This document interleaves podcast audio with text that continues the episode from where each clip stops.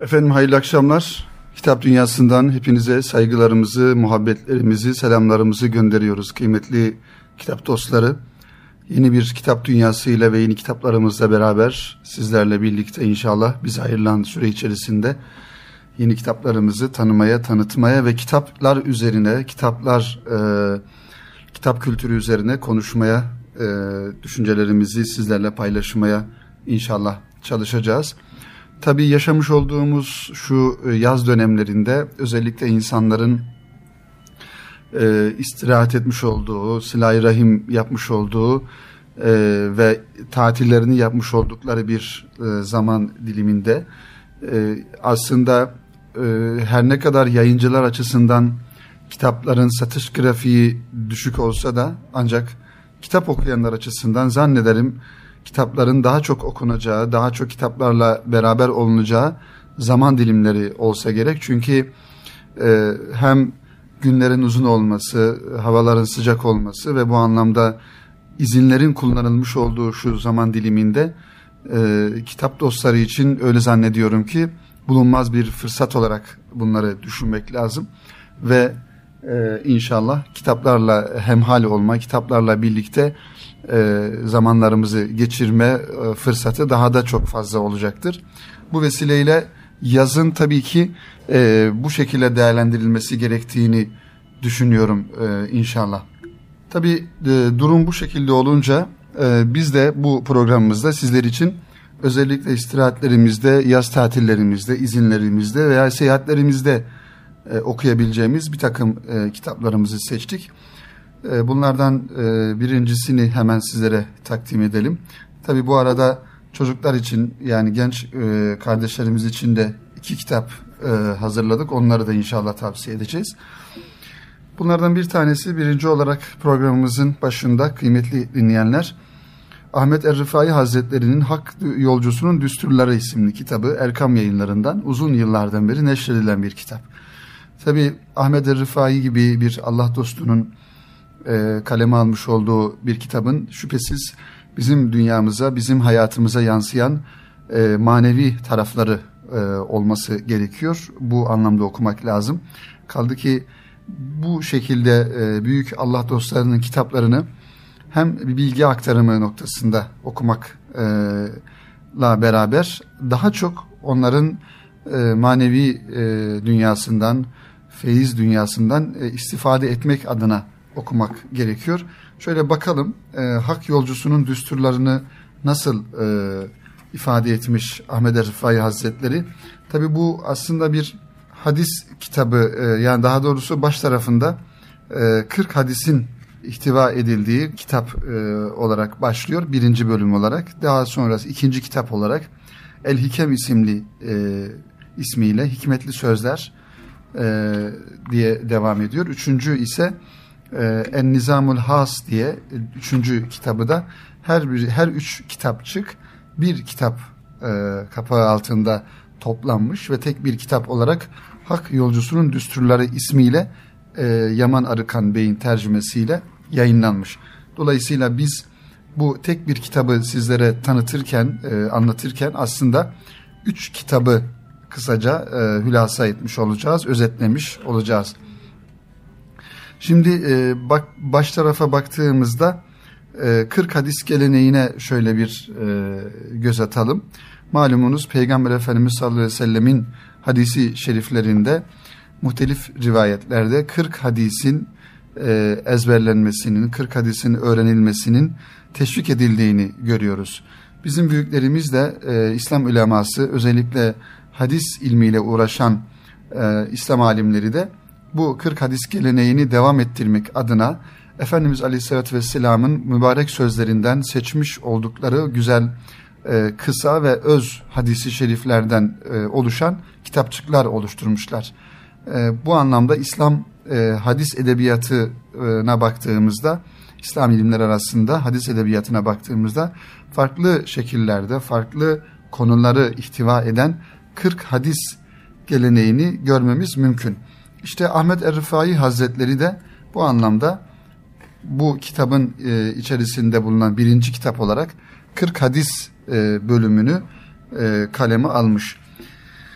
Şimdi e, yayın evinin yani Erkam yayınlarının eser ve müellifi hakkında kısa bir mülazası var. Bunu inşallah sizlere takdim etmeye çalışalım.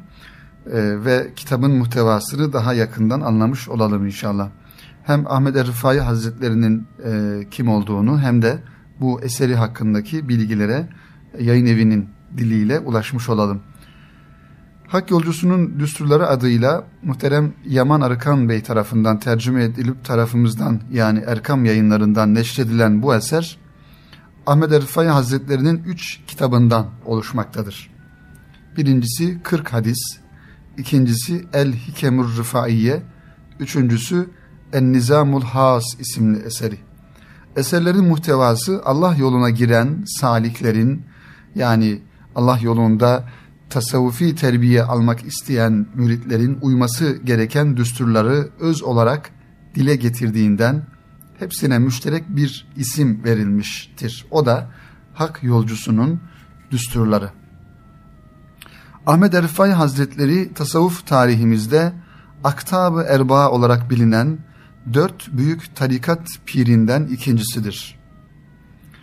1183 miladi olarak 1183 yılları arasında Basra civarında yaşamış, dedelerinden Rıfai isimli zata nispetle Rıfai diye meşhur olmuştur Ahmet Erfai Hazretleri. Ahmet Erfai Hazretleri aynı zamanda Seyit nesebin, nesebindendir. Çok iyi bir tahsil görmüş, daha sağlığındayken ilim ve irfanı ile meşhur olmuştur. Abdülkadir Geylani Hazretleri ile muasır olup görüştükleri de rivayet olunur. Ahmet Erifay Hazretlerinin yetişmesine müessir olan dayısı Şeyh Mansur'dur. Kıraat, hadis ve fıkıh ilimlerinin tahsilinden sonra manevi ilimlere yönelmiş ve şeyhi Ebulfadl Ali'den icazet alarak iki alem sahibi zahir ve batın manasına Ebul Alemeyn lakabıyla anılmıştır.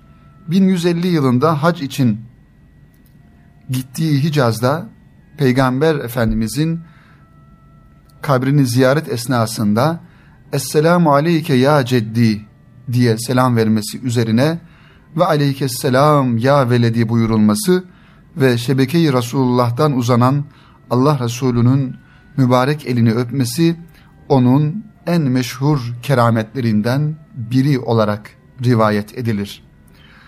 Evet, Ahmet Er-Rifai'nin yukarıda ifade ettiğimiz adı geçen ve şu an sizlere takdim ettiğimiz tercümelerinin içinde bulunduğu eserlerin dışında Haletu Ehlil Hakika, El Burhanul Müeyyet ve Mecalis gibi başka eserleri de vardır.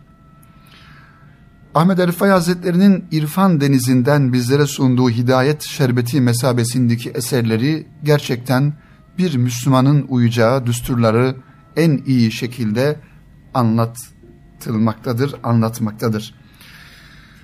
İşte bu şekilde bir takdim yazısı e, kaleme almış Erkam yayınları. Daha sonra 40 hadis e, birinci, ikinci, üçüncü hadisler olarak imanın tadı, akıllı ve zeki kişi, İslam, iman, takva, iki yüzünün hali, mümin kardeşine yardım şeklinde her hadisi de, her hadisi şerifi de kendi içinde küçük başlıklarla ifade ederek hadisi şerifin Arapça metnini ve daha sonra ravisiyle beraber mealini bizlere aktararak şöyle seçme hadisler e, almış Ahmet Erfay Hazretleri.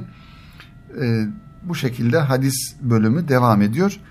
Şöyle bir rastgele e, sizler için bir hadisi şerifi hem teberrüken Efendimiz Aleyhisselatü Vesselam'ın e, şefaatine nail olmak e, adına okuyalım e, inşallah. Helal kazançtan verilen sadaka başlığıyla Allah ondan razı olsun Ebu Hureyre'nin rivayet ettiğine göre Resulullah sallallahu aleyhi ve sellem Efendimiz şöyle buyurmuşlar. Kim ki helal kazancından sırf Allah rızası için bir hurma miktarı tasadduk ederse hiç şüphe yok ki Allah onu kemale makbuliyet ile kabul buyurur ve sahibi hesabına bereketlendirir, nemalandırır. Tıpkı sizin birinizin hayvanının yavrusunu besleyip bir müddet sonra onun büyük hayvanlar seviyesine gelmesi gibi. Bir hadisi şerif daha e, okuyalım. Önemli bir hadisi şerif. E, Ebu Vail'den rivayet e, edildiğine göre Peygamber Efendimiz şöyle buyurdular. E, El mer'u ma'a men ahabbe bildiğimiz bir hadisi şerif. Kişi sevdiği ile beraberdir.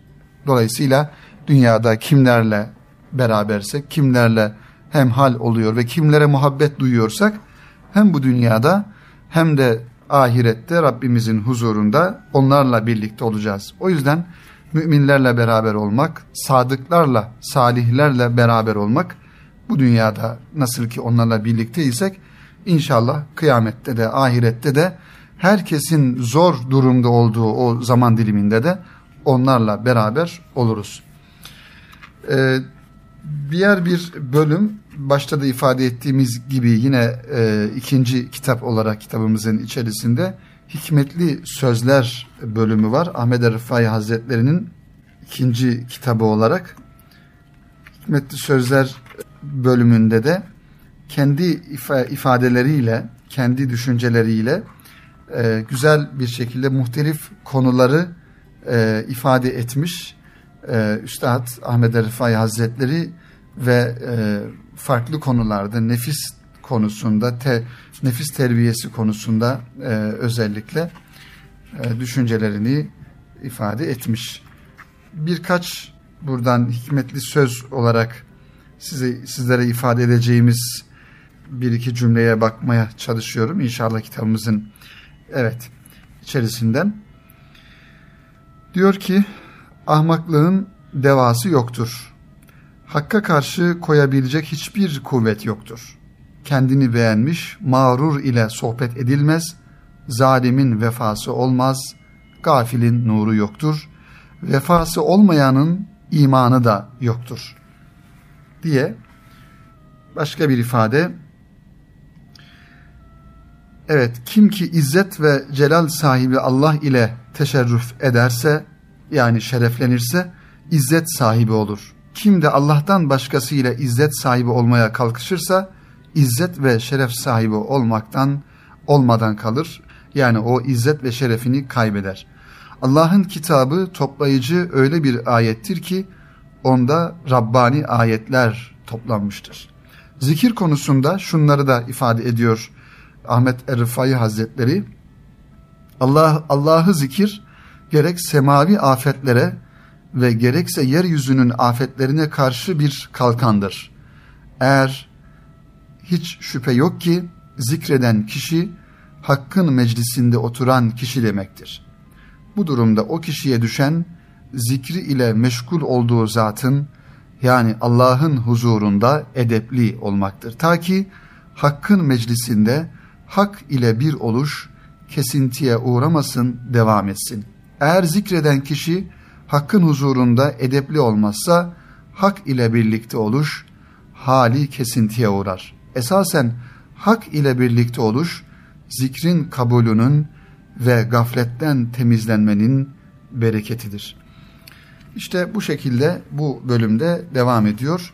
Diğer El Nizamul Has dediği bir e, bölümde e, kıymetli dinleyenler Ahmet Erifay Hazretleri burada da e, ifade ettiğimiz gibi nefis, söz, e, hikmet, himmet ve gayret konularında e, yaşamış olduğu dönem içerisinde kendi müritlerine, talebelerine yapmış olduğu sohbetlerden e, onun düşünceleri ve güzel fikirleri bu kitabın muhtevasında görüyoruz tasavvuf bölümü var. Buradan bir iki satır ifade edelim. Tasavvufla alakalı e, ne diyor Ahmet Rıfai Hazretleri? Tasavvuf şu esaslardan ibarettir diyor. Birincisi ahlakı güzelleştirmek. İkincisi yüce ve şerefli bir mizaç sahibi olmak. Üçüncüsü ise yüce ulvi himmet sahibi olmak.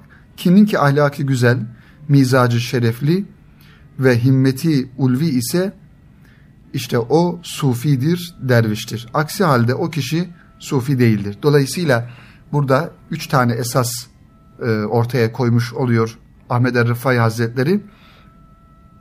Tasavvufa girmiş olan tasavvuf yolundaki bir insanın ahlakı güzel olması lazım. Ahlakını güzelleştirme gayreti içerisinde olması lazım.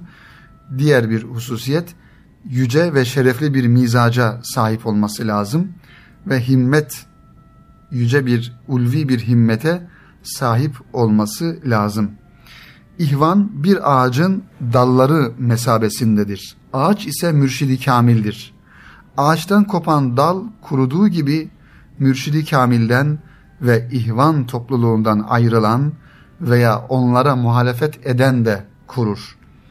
O yüzden e, ihvan yani aynı yolun yolcusu olan e, mürit ve ihvan birbirini sevmeli, birbirine muhabbet duymalı, hataları dahi olsa o hatalarını görmezden gelmeli, hatalarını örtmeye çalışmalı ve o güzel gruptan mümkün mertebe ayrılmamaya çalışmalı, sohbetlerden ayrılmamaya çalışmalı. Çünkü burada da ifade edildiği gibi ağacın dalları gibidir. Ağaçtan kopan dal kuruduğu gibi mürşidi kamilden ve o mürşidi kamilin etrafında bulunan ihvan topluluğundan ayrılan bir mürit de aynı şekilde kurur Allah muhafaza. Evet kıymetli dinleyenlerimiz işte birinci kitabımızı bu şekilde e, bitirmiş olduk. Hak Yolcusunun Düsturları kitabı baştan sona okuduğumuzda üç kitaptan kısaca özetlemiş olalım. Programımızın da birinci bölümünün sonuna gel geliyoruz. Birkaç dakikamız var. Şöyle özetleyecek olursak radyolarını yeni açan dinleyenlerimiz için hak yolcusunun düsturlarını ihtiva eden aslında bu üç kitapçığı baştan sona okuyan bir e, mümin, bir insan, bir e, tasavvuf yolundaki bir insan e, burada e, neyi görmüş olacak? Birincisi 40 hadisi şerifi Efendimiz Aleyhisselatü Vesselam'ın dilinden 40 hadisi şerifi her birisi bir hayat nizamı, bir hayat ölçüsü olan, bir düstur olan 40 tane özel ve güzel e, düsturu görmüş olacak. E, daha sonrasında bir Allah dostunun kendi dilinden, gönül dünyasından e, süzülen hikmetli sözlerini okumuş olacak bu kitabı okuduğu zaman ve daha sonrasında da tasavvufun muhtelif konularına dair yine Ahmet Er-Rıfai Hazretleri'nin gönül dünyasından süzülen güzel e, konuları, mevzuları bir e, gönül süzgecinden geçirilmiş halde en arı, duru ve temiz, saf haliyle okumuş olacak. Onun için belki bu e, şekildeki kitaplar e, zamanımızda modern anlamda popülaritesi olmayan yani e, herkes tarafından belki bilinmeyen kitaplar ama bunlar bizim manevi dünyamızın aslında temel taşlarını oluşturan bizim manevi dünyamıza gerçek anlamda feyzi, ruhaniyeti ve e, samimiyeti e, aktaran bunların dili kalmasına sebep olan önemli kitaplar. Bu anlamda tabii ki Erkam yayınlarını ayrıca takdir etmek gerekiyor. Çünkü tasavvuf yayınları ile alakalı Türkiye'de en güzel ve en hususi kitapları e, neşreden yayın evlerinden bir tanesi yıllardan beri. Ahmet Er Hazretleri'nin de bu anlamdaki mesajlarını, düsturlarını işte müritlerine ve e, ihvanlarına bu anlamda vermek istemiş olduğu bu güzel düsturları da bir yönüyle canlandıran 21. yüzyılın insanının idrakine sunan e, bir yayın evi olmuş oluyor Erkam yayınları. İşte Hak Yolcusunun Düsturları e, gibi kitapları da mutlaka kütüphanemizde bulundurup bunların e, içerisindeki o güzel bilgilerden istifade etmek adına zaman zaman okumak, ruhaniyetinden, feyzinden istifade etmek gerektiğini düşünüyorum. Evet kıymetli dinleyenler, kıymetli kitap dostları, tabii genç okuyucularımız arasında özellikle e, ilkokul, ortaokul seviyesindeki kardeşlerimizin de biz e, hakikaten çok e, güzel kitaplar okuyan, kitap kurdu e, diyebileceğimiz kardeşlerimizin olduğunu da biliyoruz. Bunu e, fuarlardaki onların kitaplara olan teveccühünden, kitaplara olan heveslerinden de görüyoruz. Hakikaten bir anne baba için önemli bir husus. Evladına hangi kitapları okutacağını, hangi kitaplardan başlayacağını e, bilmiş olması ve onlara en güzel şekilde o kitapları tavsiye ediyor olmuş olması. Tabi e, biz e, yayın dünyasında olduğumuzdan dolayı e, kitaplarla birlikte, yayıncılarla birlikte zaman zaman bu anlamda muhtelif toplantılar da yapıyoruz. Türkiye'de maalesef çocuk yayıncılığı üzerine e, daha doğrusu çocuk yayıncılığı noktasında yeteri derecede yayının olmadığını görüyoruz. Bunu neye göre e, söylüyoruz? Özellikle Avrupa ülkelerindeki çocuklara dönük hazırlanan farklı e, kitapların, farklı kategorilerdeki kitaplara baktığımızda Türkiye'de özellikle yeni ifadeyle değerler eğitimi anlamında yani bizim bizim milli ve manevi değerlerimizi yeni nesillere aktarma noktasında ki kitaplarımızın eksikliğinden, kıtlığından e, söz edebiliriz. Bu üzücü bir durum. Ancak son birkaç yıl içerisinde büyük yayın evlerinin e, çocuk markalarının da çoğaldığını e, gördüğümüzü ifade edebiliriz. Bu anlamda belki yeni bir haber olacak ama Erkam yayınlarının malumunuz e, birkaç alt kategorisi olarak e, neşrettiğimiz ve e, çıkardığımız markalarına ilaveten yeni bir markasından da söz edebiliriz. Bu e, vitamin G kitapları olarak özellikle e, anaokullarında e, okul öncesi ve ilk öğretim seviyesindeki çocuklara e, dönük hazırlanmış olan kitaplar üretmeye başladı. İnşallah bir sonraki programımızda o e, marka ile çıkarmış olduğumuz kitaplardan da sizlere bahsederiz. Bu zaten Erkam Yayınları'nın internet sitelerinden ve e, satış noktalarından bu kitapları da takip edebiliriz.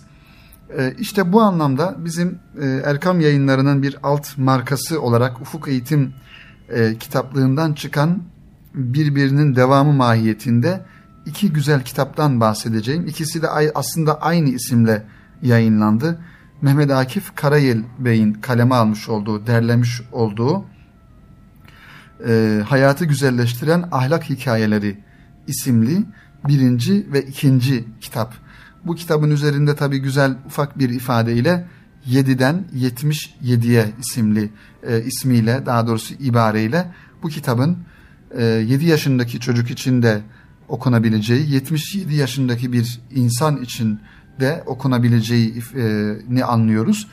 Çünkü hayatı güzelleştiren ahlak hikayeleri sadece çocuklara lazım değil, her yaştan insan grubuna lazım olan ibretli e, kıssaların, ibretli hikayelerin olduğu e, bir kitap. Şimdi kıymetli dinleyenlerimiz bizim Anadolu'daki hani sözlü edebiyatımıza baktığımızda bizim büyüklerimiz belki e, birçoğu e, herhangi bir okul mezunu değil. Hatta biraz daha yaşı ilerlemiş olan büyüklerimizin birçoğunun ilkokul mezunu olmadığı da söylenebilir. E, özellikle Anadolu'da. Ancak bir Anadolu irfanından söz ediyoruz. Yani e, mektep görmediği halde, medrese görmediği halde bu insanların bir e, firaset sahibi olmaları, bir e, öngörü sahibi olmalarının altında yatan sebebin bir irfan geleneğinden geldiği geldiğidir. E, bu da kitap okumakla, e, satırlar arasında dolaşmakla ya da herhangi bir ilmi tahsil etmekle olan şeyler değil. Bunlar işte gönülden gönüle, yürekten yüreğe, kalpten kalbe aktarılan e, o yine e, temellerini İslam'ın güzelliğinden, e, tasavvufun güzelliğinden alan bir durumdur. Onun için bu e, kitabımızda da hayatı güzelleştiren ahlak hikayeleri de aslında irfan geleneğinin bir anlamda sözlü edebiyattan yazılı edebiyata geçmiş halidir. Bu anlamda Mehmet Akif kardeşimizi tebrik etmemiz gerekiyor. Bunları e, bildiğim kadarıyla onlarca belki e, birçok kitaptan tarayarak e, bu güzel hikayeleri, bu güzel kıssaları e, buraya almış ve gençlerimizin dikkatlerine sunmuş. Özellikle e, Mevlana Hazretlerinin mesnevisinden olsun, bizim e, İslami edebiyatta klasik anlamda e, bu tarz hikayelerin ve e, kıssaların e, olmuş olduğu kitaplardan derlediğini biliyoruz. E, onun için e, bu kitabı da genç kardeşlerimize e, özellikle yaz tatillerinde zamanını e, boş geçirmemek adına bu e, kitabı da tavsiye etmiş oluyoruz. Evet, e, bir tanesini sizlere e, buradan aktarmaya çalışalım birkaç tanesini daha doğrusu. Mevlana ile bir talebesi arkadaşlığın konu edildiği bir sohbetten çıkmışlardı. Hikayemizin adı Kemik Kavgası. Tabi hikayelerin giriş tarafında her bir hikayenin üzerinde bir e, söz e, de şöyle çerçeve içerisinde almış Mehmet Akif Karayil kardeşimiz.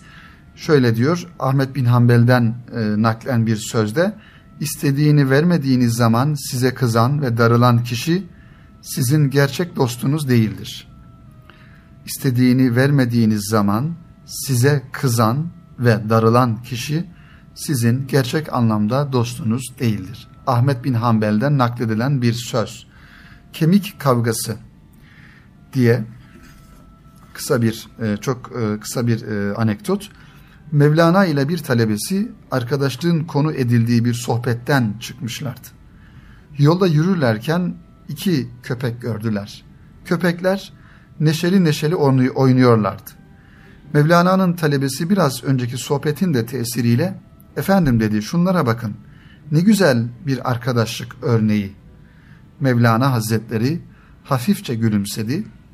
Evlat dedi sen onların arasına bir kemik atıver de o zaman gör bakalım onların arkadaşlıklarını. Dolayısıyla arkadaşlık kıymetli dinleyenler, sevgili gençler, arkadaşlık kolay zamanlarda belli olmaz. Dostluklar da kolay zamanlarda belli olmaz. Asıl dostluklar insanların zor zamanlarında birbirlerinin yanında olmaları, birbirlerini desteklemeleri, birbirlerine moral vermeleri, hatta moralden de öte zor zamanlarında e, onları her türlü şekilde e, desteklemeleri ve fedakarlıklarda bulunmaları e, ile ancak belli olur. Onun için e, kolay zamanlarda, sevinçli zamanlarda, neşeli zamanlarda insanların birbirini sevmesi, birbirlerine fedakarlıkta yapması daha kolaydır. Ancak zor zamanlarda yani insanların aslında sınandığı, test edildiği kriz dönemlerinde gerçek dostluklar, gerçek e, anlamdaki arkadaşlıklar belli olur. Başka bir hikaye bunu da aktaralım sizlere kıymetli dinleyenler. Hazreti Ali radıyallahu andan rivayetle bir söz. Senin gerçek kardeşin daima yanında bulunan ve sana faydalı olmak için zarara katlanan, kötü ve dar gününde ne pahasına olursa olsun yardımına koşandır. Az önce ifade ettiğimiz düşünceleri destekleyici mahiyette Hazreti Ali Efendimizin güzel bir sözü. Bununla alakalı yani bu sözü destekleyen bir hikayeye bakalım. Bu da güzel bir hikaye. Bir gün salih kullardan birine sormuşlar. Sevginin sözünü edenlerle sevgiyi gerçekten yaşayanlar arasında ne fark vardır? O da bakın göstereyim demiş salih kul ve bir sofra hazırlatmış. Sevgiyi dilinden düşürmeyen ama dilden gönüle indirmeyen kişileri çağırmış sofraya. Yani sevginin edebiyatını yapan ancak fedakarlığa, e, diğer gamlığa sıra geldiği zaman bunlardan kaçan insanları bu sofranın başına oturtmuş. Bunlar gelmişler ve sofraya oturmuşlar. Derken tabaklar içinde sıcak çorbalar gelmiş ve arkasından da derviş kaşığı denen bir metre boyunda uzun kaşıklar gelmiş. Salih kul Bu kaşıkların sapının ucundan tutup öyle yiyeceksiniz demiş. Ama öyle kaşığın çukur kısmına yakın yerden tutmak yok diye de şart koşmuş. Yani sofranın etrafına oturtturmuş bütün insanları ve uzun saplı kaşıklar ellerine vererek onların da saplarının en ucundan tutma şartını koşmuş. Peki demiş sofradakiler ve çorbayı içmeye başlamışlar. Fakat o da ne? Kaşıklar uzun geldiğinden sofrada hiç kimse bir türlü çorbayı ağzına döküp saçmadan götüremiyormuş. Daha doğrusu çorbayı içemiyorlarmış. En sonunda bakmışlar ki bu iş olmuyor, vazgeçmişler çorbadan ve sofradan aç karnına kalkmışlar. Hikmet sahibi Salih kul şimdi de sevgiyi gerçekten bilip yaşayanları çağıralım yemeğe demiş. Yüzleri aydınlık, gözleri muhabbetle gülümseyen nur yüzlü insanlar gelip oturmuşlar sofraya. Bu salih kul onlara da buyurun bakalım demiş. Ama sofradakiler oturdukları gibi hemen önce kendi karınlarını doyurmayı düşünmemişler. Her biri uzun kaşığın uzun kaşığını çorbaya daldırıp karşısındakine uzatmış. Bu şekilde içmişler çorbalarını. Böylece her biri bir diğerini doyurmuş ve aynı zamanda kendisi de doymuş. Sonra da sofradan Rablerine şükrederek kalkmışlar. Ve Salih kul dersini vermiş. Demiş ki, işte kim ki hayat sofrasında yalnız kendini görür ve kendisini doyurmayı düşünürse şüphesiz o aç kalır. Ama kim ki kardeşini düşünür de onu doyurursa o da şüphesiz kardeşi tarafından doyurulur. Şunu da unutmayın ki hayat pazarında alan değil daima veren kazançlıdır. Diyor bu hikayemizde. Bu tabi hikayenin kıymetli dinleyenler farklı versiyonları da var. Özellikle şöyle bir farklı versiyonunda sizlere ifade etmeye çalışalım. Malumunuz Osmanlı döneminde e, devlet adamlarının yetiştirilmiş olduğu Enderun mektepleri mevcuttu. Bu Enderun mekteplerinde özellikle sarayda vazife alacak, padişahın yanında sadrazamlık yapacak, belki devlet bakanlığı yapacak seviyede önemli şahsiyetler yetiştirilirdi. İşte bu Enderun mekteplerine öğrenci e, alımı yapılırken, e, tabiri yerindeyse sınav yapılırken e, bu şekilde bu hikayede geçtiği şekliyle bir sofra kurulur ve o öğrencilerin ellerine uzun kaşıklar verilerek onların e, bir manada ahlaki seviyelerinin ölçümü yapılırdı. Eğer öğrenci bencil, egoist, kendisini düşünen birisi ise zaten burada da birinci örnekte olduğu gibi kendisi o çorbayı uzun saplı kaşıkla içmeye çalışacak ve bunu başaramayacak. Ama eğer akıllı, zeki ve başkalarını düşünen bir insansa bu sefer karşısındakine bunu ikram edecek, yedirecek. Karşısındaki de ona ikramda bulunacak. İşte bu şekilde e, bu kitaplarımızda e, hikayelerimiz devam ediyor. İkinci kitaptan da bir iki hikaye sunmaya çalışalım. Bu özellikle genç kardeşlerimiz için. E, zaten programımızın da sonuna yaklaşmış e, oluyoruz inşallah. Hayatı Güzelleştiren Ahlak Hikayeleri isimli ikinci kitap. Bu iki kitaptan oluştuğunu söylemiştik. İnşallah mutlaka e, Erkam yayınlarından bu kitapları isteyelim e, evlatlarımız için. Bunları mutlaka onlarla beraber okuyalım. Yine e, engeller içimizde başlıklı bir e, hikayemiz var. Bilge küçük bir gölün kenarında oturmuş tefekkür ediyordu. O sırada bir köpeğin tuhaf hareketleri dikkatini çekti. Çok susamış olduğu belli olan köpek gölün kenarına kadar geliyor, tam su içecekken kaçıp gidiyordu. Köpeği dikkatle takip eden bilge adam, onun suyun yüzeyinde gördüğü, kendi aksinden korkup kaçtığını ve bu sebeple de susuzluğunu bir türlü dindiremediğini anladı. Köpek sonunda susuzluğa dayanamayıp göle atladı ve kana kana su içti. Bilge adam o sırada yanında oturmakta olan arkadaşına dönüp dedi ki, bu basit gibi görünen olaydan ne ders çıkardım biliyor musun? Bir insanın gayesiyle arasındaki engel çoğu zaman kendi içinde büyüttüğü korkular ve vehimlerdir. Yani kişi kendi engelini kendisi kurar. Bu engeli yani kendisini ancak aştığı zaman gayesine ulaşabilir. Bilge biraz daha düşündükten sonra sözlerine şunları ekledi.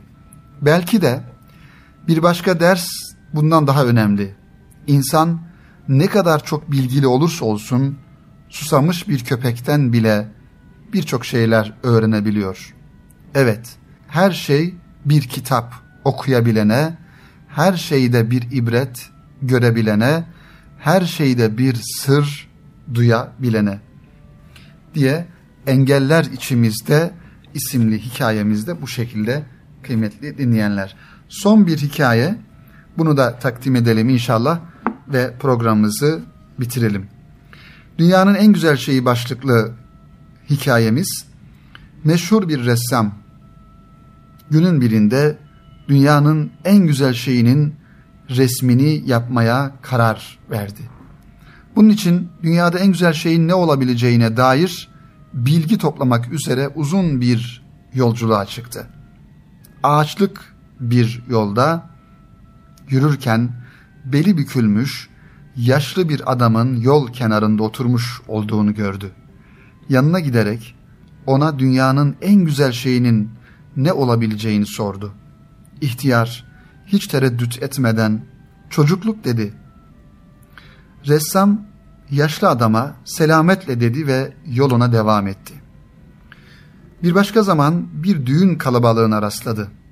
Kalabalığın arasına girerek genç geline dünyanın en güzel şeyi nedir sizce diye sordu.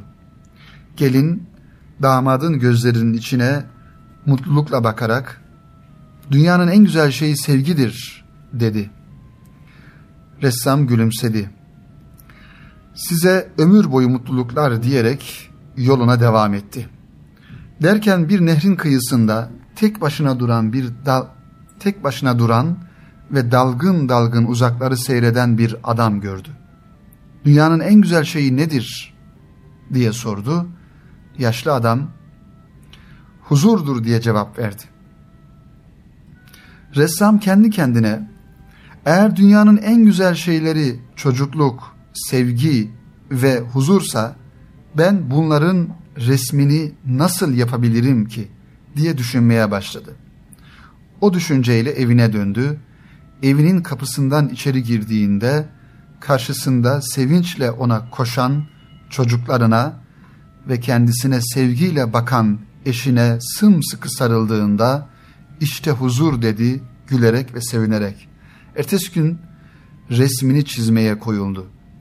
Resim bitince de arkasına şu notu yazdı. Dünyanın en güzel şeyi benim yuvamdır dedi.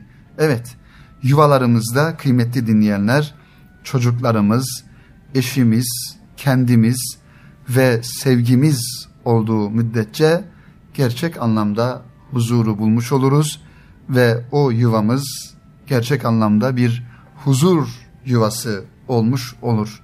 İşte burada da her e, yaş grubundan, her türlü insandan birkaç örnek alınarak kimisi mutluluğun çocukluk olduğunu söylemiş.